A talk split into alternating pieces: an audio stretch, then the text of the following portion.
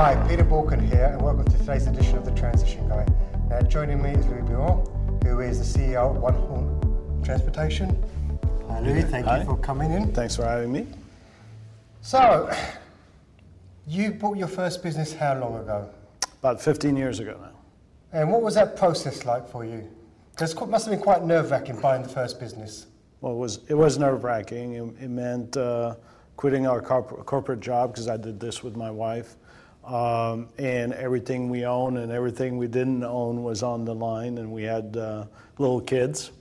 Uh, but we were convinced that you know we had done everything corporate America that we'd seen enough that we said like we're not doing this again, and so we just went for it. And um, you know, once we make a decision, we move and. And buying a business is probably one of the toughest things to do because actually knowing what to look for, understanding what you're buying, they don't teach you that anywhere, do they? Well, I mean, we're, we're both MBAs, but they teach it to you at the billion dollar level, at the uh, public company, which is totally different than um, the mom and pop size. And so, uh, the, some, I mean, the math is the same, but the quality of the information that you can get is totally different. And the reason I've kind of asked you today, because I mean, you spent 15 years growing that business, and that's now a strong, stable, successful business. But you're back in the market for a new business, aren't you? Yes. So we're yes. doing the same process again. What are you doing differently this time round to what you did the first time round? Um, a few things. First of all, we have the experience, so we have a much better idea of what the company we want to acquire, what it looks like. So- not, not so much the business it's in, but from a financial point of view. So for someone that's tuning in that hasn't been through that process, what would that look like to them? Well, you know, for us is we, we're not looking to have outside investors. So uh, a heavy capital investment business like trucking, like we were now, um, where you're going to get the capital. So what we're where we're doing different this time is we're focusing on high margin business where the receivable gets paid very quickly. Would be great if it got paid before the expenses, and there are some businesses like that, but something that we can see very rapidly that the profits will cover the working capital and then it'll just be positive going forward. So you're clear on the different kind of business that you want going forward, and you've learned that through your whole experience of running Yeah. transportation and trucking. Yeah, I mean, you go through 15 years of things you like and you don't like. So if you're going to do it again, you say, well, I don't want any of those. I'd like this, but not, not that. Okay, so that's one. What else have you done differently? Uh, well, I mean, the advantage of 15 years ants, it's you have the internet that's much better than it was, so we can do uh, higher volume. Uh, what I find though is I feel like the quality of what's the, what the brokers are presenting has gone down. So you got to sift through what they're presenting. But you can we last time we did about 50 c- companies that we checked out, and so far we're at 100, uh, about 140. So, how, do you think the quality has actually gone down in terms of the information, or do you think that perhaps because you're going through much, much more, and because you're so much more aware now, you're looking at the data a lot differently to perhaps what you did 15 years ago? Well, it's clear that we have some much more stringent, stringent criteria, and so uh, we spot the fakes quicker. And so then I guess we have, because we spot them quicker, we have more time to go through them. Uh, but there's still some that takes more analysis to be able to uh, figure out if, it, if it's real or wrong. And through our conversations, one of the big challenges is that people assume that when they're going to buy a business and then they're going to go through a business broker, so to speak, that these people actually know what they're doing. No, they don't. No, I mean, there was one thing years ago. There was a there was a company owned by Citibank, and you knew when you get the paperwork from them, it was high quality. I have not found found this yet. So a lot of people, a lot of brokers don't understand finance. They put these numbers together. They take it from the tax return. If you're lucky, they don't understand the difference between cash accounting and accrual, and they just don't know. And they pick up some numbers that make it look good.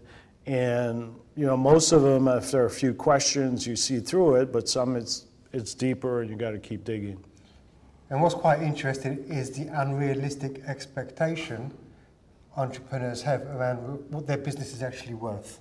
Yes. Yes. I mean, a lot of people confuse actual value in the business versus the sweat equity they've put in. Just because you work in a business 20 years, it doesn't mean that your 20 years someone has to pay for that. Yeah, yeah, there's, there's no connection with that. And so a lot of people see what a company sells for on, on the stock market, and they think, well, this sold for 20 times, so I'm, this, mine worth 20 times.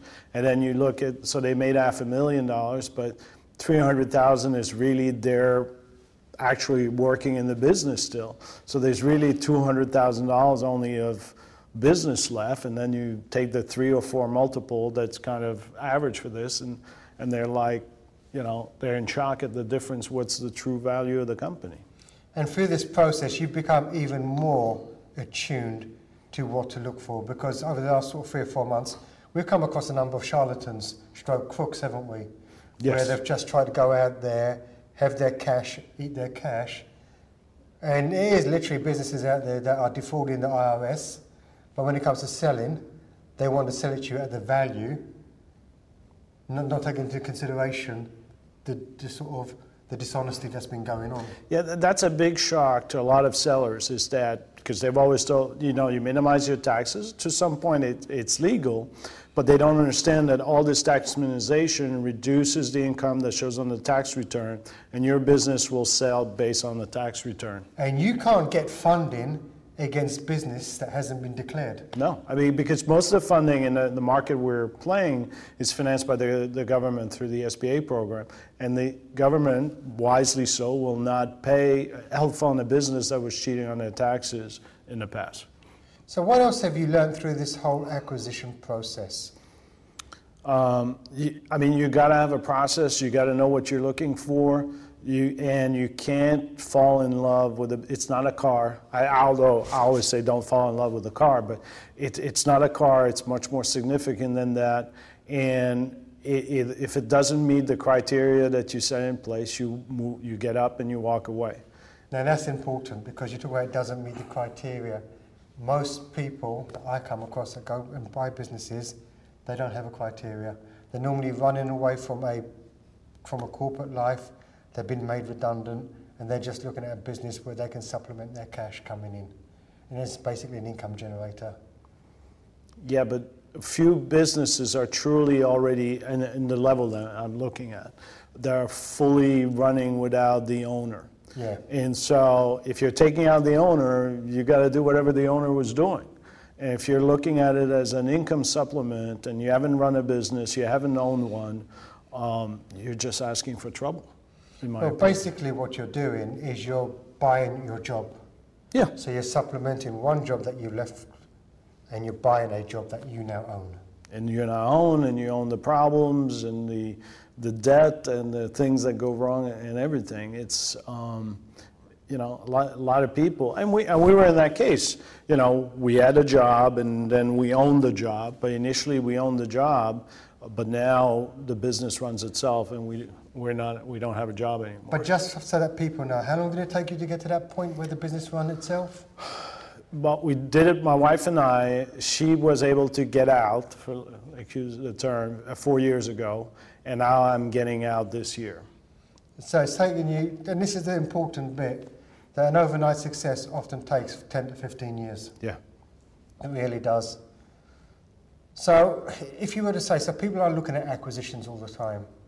If you were to give people three tips on how to get a good acquisition, bearing in mind that at this present moment in time, you've looked at 140 businesses, and we've probably got four or five that are truly worth pursuing. What would, what would be the three tips you would give to people when they're looking at buying a business? Well, first you, you got to know what, what you want. Uh, you got you at the end of the day, if you're going to finance, if you're not going to finance it, you're just throwing money away. You can do, I guess, whatever you want. But once you're going to go to the bank, get some financing, you need to prove to the bank. And I used to think about this one. You need to prove to the bank that you can do the work. And I used to think that was the only criteria. But before that, you need to convince yourself and be serious about that you can actually do it. I mean, if, if you're going to get an industry you know nothing about, you're adding a huge amount of risk. So when we bought the original company, it was in trucking, which was not sexy, not exciting, but I'd run a large trucking company, And so, in theory, I knew what I was doing. I found out afterwards I didn't know that much, but at least I had a, a, the fundamentals of running a trucking company. So it, it's got to have something there. It doesn't have to be your passion, because at the end of the day, uh, if you want to make income out of it, you can't be running the business. You got to be you work on the business, but not in the business. That's number one. What about number two? Um, well, then you got to have a financial criteria. You got to see what you're capable of affording, uh, and you got to keep room for things not going as rosy as whatever the seller is going to present.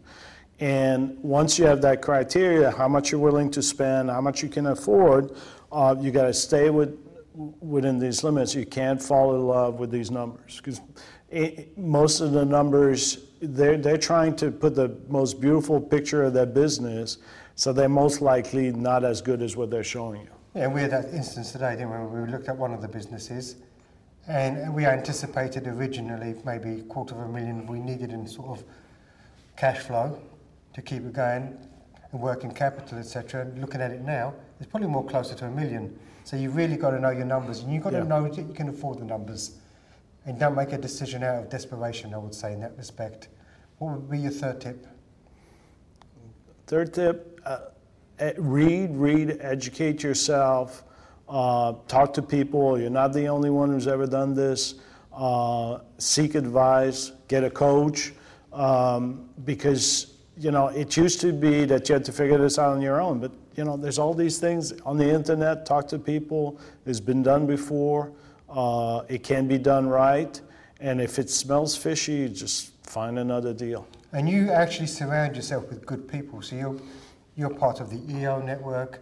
You've got a good peer group that you can lean on that have already been there, done that journey, that you can just pick their brains. Yeah, I, that's one thing I often say. I used to run a $100 million business for a Fortune 500 company, and they kind of gave me the keys there you go, make your numbers. You don't make your numbers, you're out of work. Uh, and nobody ever coached me, helped me, and, and, it's utterly idiotic. I mean, to go through life and trying to figure this out, everybody's, whatever problem you have, somebody's had it before. And, and, and sometimes somebody will make one comment, and you're like, oh, you can do this? And but if you're not surrounded by these people that you can just say, hey, hey, I got this problem, then you won't, you won't get the answer. Well, thank you, Louis. If anything we've discussed today resonates with you, if you're really looking at acquisitions seriously, you've not done them before, and you really need to put together an acquisition framework so that actually you can get the right business at the right price, head over to boolkah.com and get in touch. And remember, failing to learn is learning to fail. Thank you, Thanks, Peter.